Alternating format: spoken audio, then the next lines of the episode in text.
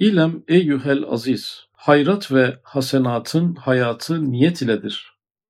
Fesadı da ucub, riya ve gösteriş iledir. Ve fıtri olarak vicdanda şuur ile bizzat hissedilen vicdaniyatın esası ikinci bir şuur ve niyet ile inkıta bulur. Nasıl ki amellerin hayatı niyet iledir, onun gibi niyet bir cihetle fıtri ahvalin ölümüdür. Mesela tevazuğa niyet onu ifsad eder, tekebbüre niyet onu izale eder, feraha niyet onu uçurur, gam ve kedere niyet onu tahfif eder ve hakeza kıyas et. Evet niyet üstadın en önemli konulardan bir tanesi kendi hayatının önemli bir mahsulü olarak görüyor niyetle ilgili yaptığı keşifleri. Bu paragrafta niyetin bir pozitif tarafı söylendi bir de negatif tarafı söylendi. Birincisi hayrat ve hasenatın hayatı niyet iledir. Yani hayırlı amelleri, hayırlı işleri bir beden gibi düşünecek olursak niyet onun ruhudur. Ruhsuz beden nasıl ölü hükmündeyse amellerin de niyeti yoksa, daha doğrusu özel tanımıyla ihlası yoksa bir anlamı yoktur. İhlaslı olan amel canlı bir ameldir, ruhlu bir amel e, demektir. Adetleri ibadete çeviren şey de niyettir. Günlük yapılan rutin davranışlar onlar e, ibadet yerine de getirilebilir. İbadet gibi de yapılabilir. İbadet sevabı da kazandırabilir ama niyetle olabilir bu. Böyle niyetin güzel bir tarafı var. Basit amelleri ibadete çeviriyor. Basit küçük hayırları büyük hayırlara dönüştürüyor. Ölü fiilleri canlı, e, ruhlu amellere dönüştürüyor. Böyle bir kıymet var. Fesadı da ucub, riya ve gösteriş iledir. Neyin? Hayrat ve hasenatın fesadı. Yani hayırlı işler vardır. Allah'ın emrettiği, insanların arzu ettiği, beğendiği, fazilet olarak gördüğü bazı işler vardır. E, fakat bu işlerde de eğer ucup, riya ve gösteriş girerse bu da onları öldürür. Onları ölü birer amel haline getirir. Kişi bir cami yapsa bile böyledir. Cami yaptırır ama riya için yapıyorsa o zaman onun o amelin ruhunu öldürmüş olur. O zaman o amel bildiğimiz düz bir fiile döner. Herhangi bir sevap kazandırmaz. Bir günah kazandırma ihtimali de vardır. Bunu gösteriş için, riya için yaptığından dolayı riya sonuçta bir kalp ameli ve bir günahtır. Demek ki hayrat ve hasenatın ölmesi e, ucup riya ve gösterişle oluyor. E, farkı ne? Ucup e, insanın kendini kendine beğendirmesi, kendini beğenmesi için yapması, kendini hedeflemesi. Enaniyetiyle, benliğiyle o işten e, e, duygu yakalayabilmek için onu yapması Riyada başkalarına beğendirmek. Ucup kendini kendine beğendirmek, kendi amellerini beğenmek. Riyada başkalarının onu beğenmesini beklemek. O sebeple amel yapmak. Bunlar da işte amelleri öldürüyormuş. Hayırlı işler bile yapsak onları öldürüyormuş. Ve fıtri olarak vicdanda şuur ile bizzat hissedilen vicdanın esası ikinci bir şuur ve niyet ile inkıta bulur. Bu da niyetin negatif tarafı. Yani niyet bazı şeyleri de yok ediyor, öldürüyor oradaki ruhu alıyor niyet. Çünkü ucup da bir niyettir, riya da bir niyettir. Negatif manada. İhlas da bir niyettir, pozitif manada. Burada ikinci bir şuurdan bahsediliyor. İkinci şuur ve niyet. Yani burada doğal yolda giden bir amelin doğal olarak yapılmak üzereyken araya niyetin girip onu bozması. Niyetin böyle öldürücü bir tarafı da var. Yani doğal, fıtri, kendiliğinden, içten gelerek yapılan bir amelde bir Birden insan bir karara, bir niyete geçiş yapıyor. Geçiş yaparken de o ameli ortadan kaldırıyor. Böyle bir tarafı da varmış. Bu bizim çok yüksek bir kavram olarak gördüğümüz niyetin. Yani keşke niyet olmasa daha iyi. Niyetsiz yapılınca daha güzel olan ameller varmış. Niyetin olumsuz etkisinin olduğu ameller varmış. İlginç bir yaklaşım. Bunu anlatacak zaten. Nasıl ki amellerin hayatı niyet iledir, onun gibi niyet bir cihetle fıtri ahvalin ölümüdür. Yani fıtri doğal akışında ibadetler, hayırlar, ameller vardır. Niyet e, kapsamı haricinde. Niyet eklenmemesi gereken, kendiliğinden olması gereken. Niyetsiz olsa daha güzel olur. Hatta niyet girerse işi zayi eder. Bazı ameller varmış. Mesela tevazuğa niyet onu ifsad eder. Bir örnek verdi. Muhteşem bir örnek. Tevazuğa niyet. Yani biraz mütevazi olayım şu kişiyle görüşeceğim, görüştüğüm an çerçevesinde mütevazi olayım diye bir plan yapmak. Aslında bu ne demektir? Mütevazi görüneyim diye bir plan yapmaktır. O zaman ne oluyor? Tevazuğa niyet onu ifsad eder. Yani tevazu yapmak kasıtlı yapılmışsa, planlı yapılmışsa, niyetli yapılmışsa tevazuyu yok ediyormuş. O bir tevazu değilmiş artık. İnsan içten bir şekilde, tabii bir şekilde e, mütevazi ise mütevazıdır. Tevazuyu yaparak, oluşturarak, meydana getirerek, karar vererek bu tevazuyu yapmışsa bu bir tevazu değildir. Tevazu demek ki niyetten uzak tutulması gereken bir ameldir. Niyetsiz yapılması gereken bir amel. Niyetli yapılırsa tevazu ortadan kalkıyormuş. İlginç bir örnek. Tekebbüre niyet onu izale eder. Bu da kibre niyet. Tevazunun zıttı oldu. Kibre niyet. Yani planlı ve bilinçli kibir. Yani kibri oynamak. Kibir rolü yapmak. Ben şuna bir kibirleneyim de. Bilerek yapıyorsunuz. E, bilerek yaparsanız da o günah olan bizim sürekli yadırgadığımız fiil olan kibir olmamış oluyor, olamamış oluyor. Çünkü Cenab-ı Allah'ın celallendiği kibir içten gelen kibir. Rol olarak değil yani. İnsan şöyle bir kibirli gözünü, gözükeyim diye kibir yaparsa, bunu bilerek yaparsa, planlayarak, niyetlenerek yaparsa bu bizim bildiğimiz kibir olmamış oluyor. Hani bunu teşvik adına söylemiyorum. Böyle kibirler yapılsın demiyorum ama bu kibirle olmuyor. Çünkü Kibir içten ve özden taşan bir şeyse günahtır. Kibir oynanan, rol yapılan, e, bilerek ve planlanarak kendisini insanı zorlayarak yaptığı kibir, kibir değildir. Ha belki mala yani bir iştir, boş bir iştir, gereksiz bir şeydir ama kibir değildir. Çünkü plan girdi işin içerisine, niyet girdi. Niyet e, girince de o kibri ortadan kaldırdı. Feraha niyet onu uçurur. Yani normalde bu da olumlu bir şey niyetin. Yani feraha niyet. Uçurur gerçi burada kaçırır anlamında. Yani feraha niyet. Ya şöyle bir mutlu ol, e, olayım, mutlu görüneyim. Niyetlenerek mutlu olunmaz. İnsan mutluysa mutludur. Niyetlenerek, planlayarak mutluluk duygu durumuna geçiş yapıyorsa aslında mutluluktan eser yok demektir o kişide. Özden gelen bir mutluluk varsa vardır. Kendi kendimi mutlu durumuna getireyim niyetiyle e, mutlu duruma gelmek kişinin mutlu olmadığını gösterir. Gam ve kedere niyet onu tahfif eder. Gam ve kedere niyet. Yani planlayarak gam çekmek, bilerek, e, niyetlenerek gam şeyine girmek, atmosferine girmek o gamı aşağı indirir. Yani bu e, macera adasındaki bir yarışmayı düşünün. Çok zorluklar vardır ama kişi buna niyetlenerek girdiği için orada pek acı çekmez. Veya oruçta biz aç kalıyoruz. E, acı çekmiyoruz, açlık çekmiyoruz, zorlanmıyoruz. Çünkü planlamışız, niyetlenmişiz. Niyetlenince de oradaki açlık acısı kalkmış oluyor. Ama hiç hesap etmediğimiz bir anda bir 5-10 saat mecburiyetten e, gıdaya erişemesek, hiçbir şey yiyemesek o bize çok ağır gelmeye başlar. Dolayısıyla gam ve kedere niyet de onu hafifletiyormuş. Gamı ve kederi hafifletiyormuş. Bir insan bütün dünyaya gam ve keder çekme yeri gözüyle baksa çoğu kederleri de onun hafiflemiş olur. Çekme dünyası derse, e, biz de çekiyoruz dersek onun kederleri e, hafiflemiş olur. Dünya darül meşakkattir derse, e, dünya e, ahiretin bir bekleme salonudur ama burada çok çekilecek sıkıntılar var ama inşallah ahirette çekmeyiz. Manasında dünyaya bakarsa çektikleri gözüne daha küçük ve hafif görünür. Tersini yaparsa dünya mutluluk yeridir, saadet yeridir. Dünya insanı mutlu etmek için vardır gibi bir yanlışla işe başlarsa, cennetin e, vasıflarını dünyaya verirse hayatında beklemediği şeylerle karşılaşınca da onun acısı yüz kat daha artar. Çünkü beklentilerinin çok altında kalmış olur dünya böylelikle. Ve hakeza kıyas et diyor. Bize bir ödev veriyor. Başka duyguları da düşün diyor. Öyle duygular vardır ki niyetlenirsen işi bozarsın. Niyetlenme, niyeti bırak bırakırsan daha iyi olur. Fıtri olsun, doğal olsun, işten olsun. Bazı ameller böyledir. Bazı ameller de niyetle binlere, yüz binlere çıkar. Mesela niyetin çok bir de nötr, pek etkilemediği ameller vardır. Yani pozitif veya negatif manada değil. Hutbe-i Şamiye'de şöyle bir metin var. Hac ve zekat gibi cihatta da niyetin tasarrufu azdır.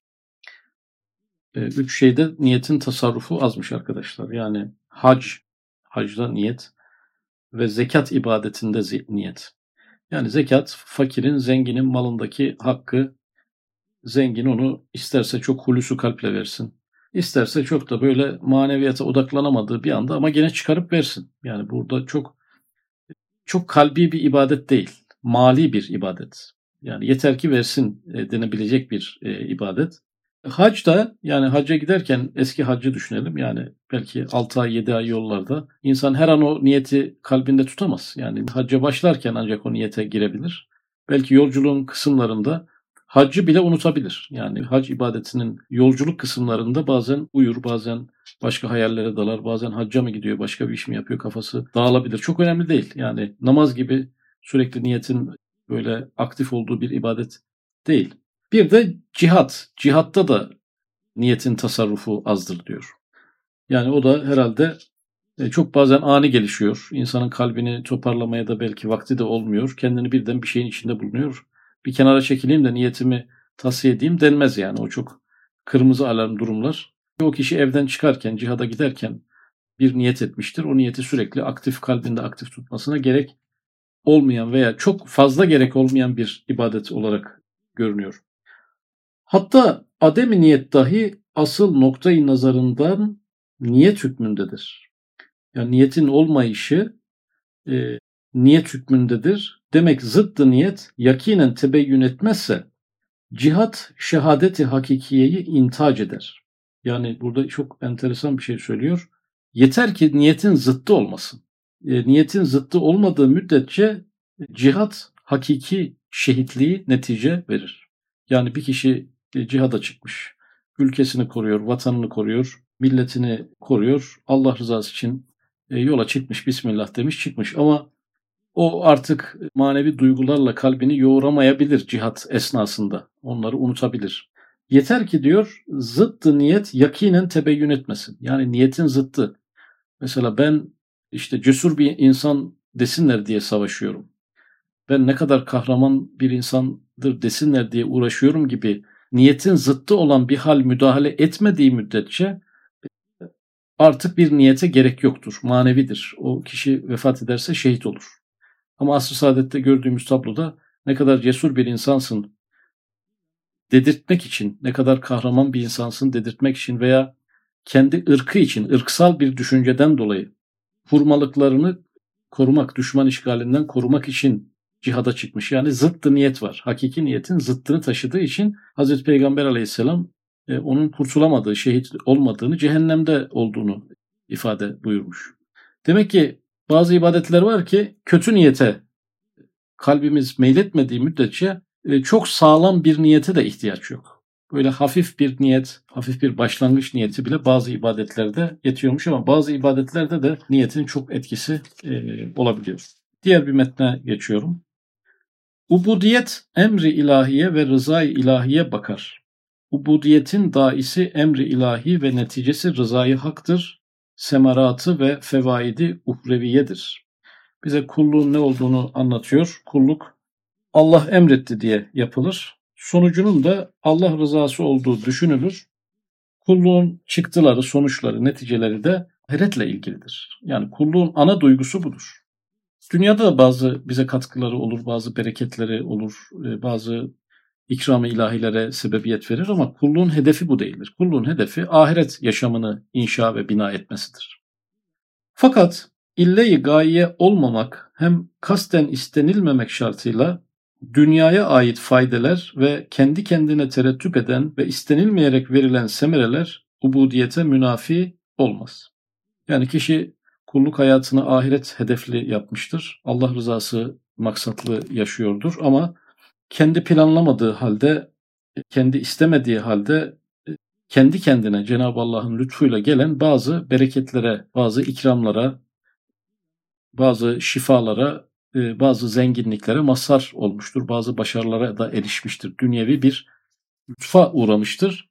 Bunlar kendi kendine geldiği için, biz kulluk yaparken bunları hedeflemediğimiz için ibadetlerimizin maksadı haline bunları getirmediğimiz için ubudiyete münafi olmaz diyor. Yani kulluğa ters bir durum değildir. Demek ki beklenenler ne olacak peki? Yani kulluğumuzdan dünyevi maksatlar beklersek, beklediğimiz için gelirsek, gelirse o zaman kulluk duygusunu bunlar bozuyor demek ki. Belki zayıflar için müşevvik ve müreccih hükmüne geçerler. Evet kulluğa münafi olmaz. Neler? İstenilmeden kendi kendine gelen bereketler.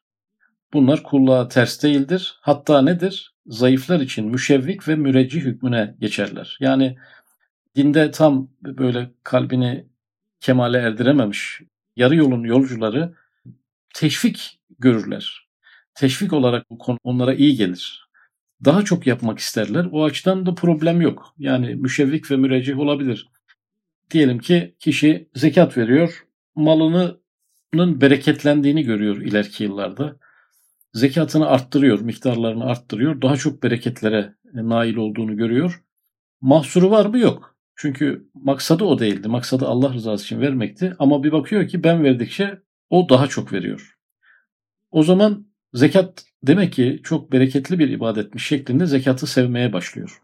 Bunda bir mahsur yok veya sınava çalışan bir öğrenci namazlarını düzgün kıldıkça derslerinde daha çok başarılar elde ettiğini görüyor. Bunda bir mahsur yok. Öğrenci bakıyor ki ben namaz kıldıkça işlerim daha yoluna giriyor. O halde ben bu namaza daha çok sarılayım. Bu benim için bir teşvik noktası olsun beni kamçılayan, tetikleyen bir e, motivasyon olsun. Bunda bir mahsur yok metnin burasına gelinceye kadar. Eğer o dünyaya ait faydeler ve menfaatler bu diyete, o virde veya o zikre illet veya illetin bir cüz'ü olsa o ubudiyeti kısmen iptal eder. Belki o hasiyetli virdi akim bırakır, netice vermez. Burada yadırganan şey şu, illet haline getirmek. Yani öğrenci sadece e, dersleri yolunda gitsin diye artık o namaza sarılıyor. Yoksa sarılmayacak, bırakacak. Dersleri kötü gittiği dönemde de namazı bırakıyor. Veya o maddi imkanı iyi olan kişi sadece zekatın getirdiği bereketlerden ötürü zekata sarılıyor. Bereketlerde bir azalma olduğu zaman zekat ibadetinden vazgeçiyor. Veya Risale-i Nur gibi, Mesnevi gibi, bir İmam Rabbani'nin mektubatı gibi, İmam Gazali'nin eserleri gibi onlara sarıldıkça hayatında çok suhuletler, kolaylıklar, bereketler görüyor. O bereketler bir dönem azaldığı için artık o okumaları terk ediyor. Veya la havle ve la kuvvete illa billahil aliyyil azim bu zikri sık sık okudukça kendinde bir kuvvet görüyor. Ona zarar vermek isteyenlerin zarar veremediklerini görüyor. Adeta bir koruma kalkanı altında yürüdüğünü hissediyor. O virdi o sebeple biraz teşvik almış oluyor ama bu sonuçları göremediği günlerde, göremediği dönemlerde artık o virdi okumayı terk ediyor. O, bu tehlikeli olan bu. Yani dünyevi kazanımların bizi ibadetlerimizde biraz daha şevke getirmesinde problem yok. Ama o kazanımlar olmayabilir bazen. Cenab-ı Allah bizi imtihan eder. Hatta tersi şeyler de olabilir. O zaman o virdi, o ibadeti bırakıyorsak demek ki biz o ibadeti Allah rızası için değil sadece o dünyevi kazanımlar için yapıyormuşuz. O zaman olmaz. Yani burada kırmızı alarm e, çalan konu işin e, bu tarafı. Evet. İşte bu sır anlamayanlar mesela yüz hasiyeti ve faydası bulunan Evrad-ı Kutsiye-i Şah-ı Nakşibendi'yi veya bin hasiyeti bulunan Cevşenül Kebir'i o faydaların bazılarını maksudu bizzat niyet ederek okuyorlar. O faydeleri göremiyorlar ve göremeyecekler ve görmeye de hakları yoktur. Dünyamıza, e, dünyevi hayatımıza, dünyevi sıkıntılarımıza iyi gelecek. Onları okuduğumuzda çok problemlerin çözüleceği örnek lazımdı bu metne.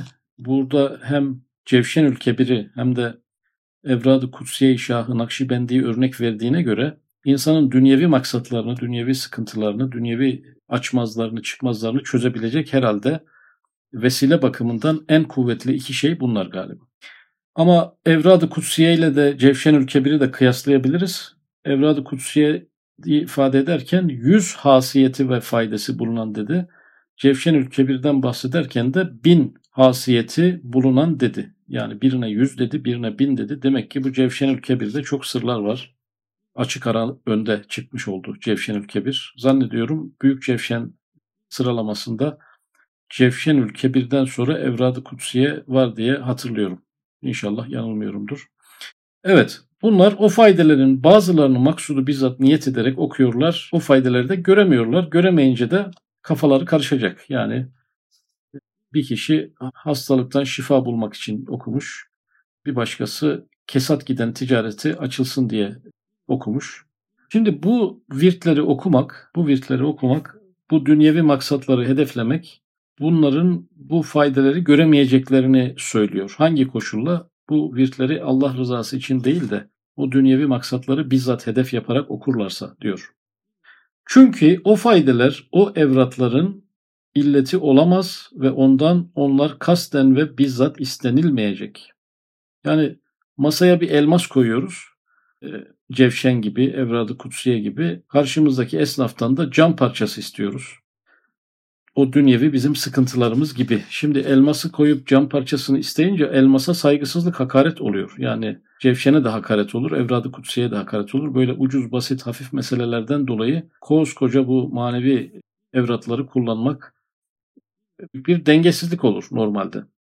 Kasten istenilmeyecek. Çünkü onlar fazli bir surette o halis virde talepsiz tereddüt eder. Onları niyet etse ihlası bir derece bozulur. Yani aslında Cevşen'i okursan şu olur. Vaka suresi okursan geçim sıkıntısı ortadan kalkar.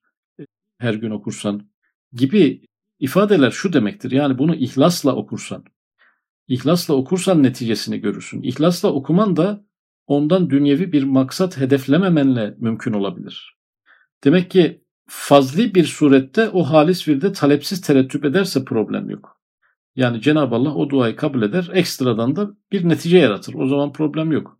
Sen o evradı o problem çözülsün diye okumayacaksın ama madem öyle bir problem çıkmış, bu problemin çıkmasını bir bahane edip evradı kutsiyeyi okumak için işte bir fırsat daha deyip Evrad-ı Kutsiye'yi Allah rızası için okuyacaksın. Veya geçim sıkıntısı, geçim sıkıntısını ortadan kaldırmak için okumayacaksın. Ama madem geçim sıkıntısına düştün, işte bu fırsat, fırsat bu fırsat. Başka hangi dönem vaka okuyabilirdik yani bir bahane bulduk. Hadi o bahaneyle her gece vaka suresi okuyalım. Asıl olan vaka suresidir, geçim sıkıntısı değildir deyip Allah rızası için okunursa o vaka suresi ihlaslı bir şekilde okunursa o fakirliği de ortadan kaldırır diyor. Belki ubudiyetten çıkar ve kıymetten düşer. Yalnız bu kadar var ki böyle hasiyetli evradı okumak için zayıf insanlar bir müşevvik ve müreccihe muhtaçtırlar. O faydeleri düşünüp şevke gelip evradı sırf rıza ilahi için, ahiret için okusa zarar vermez hem de makbuldür. Faydeleri düşünmekte problem yok o duaların dünyevi faydalarını düşünmekte problem yok.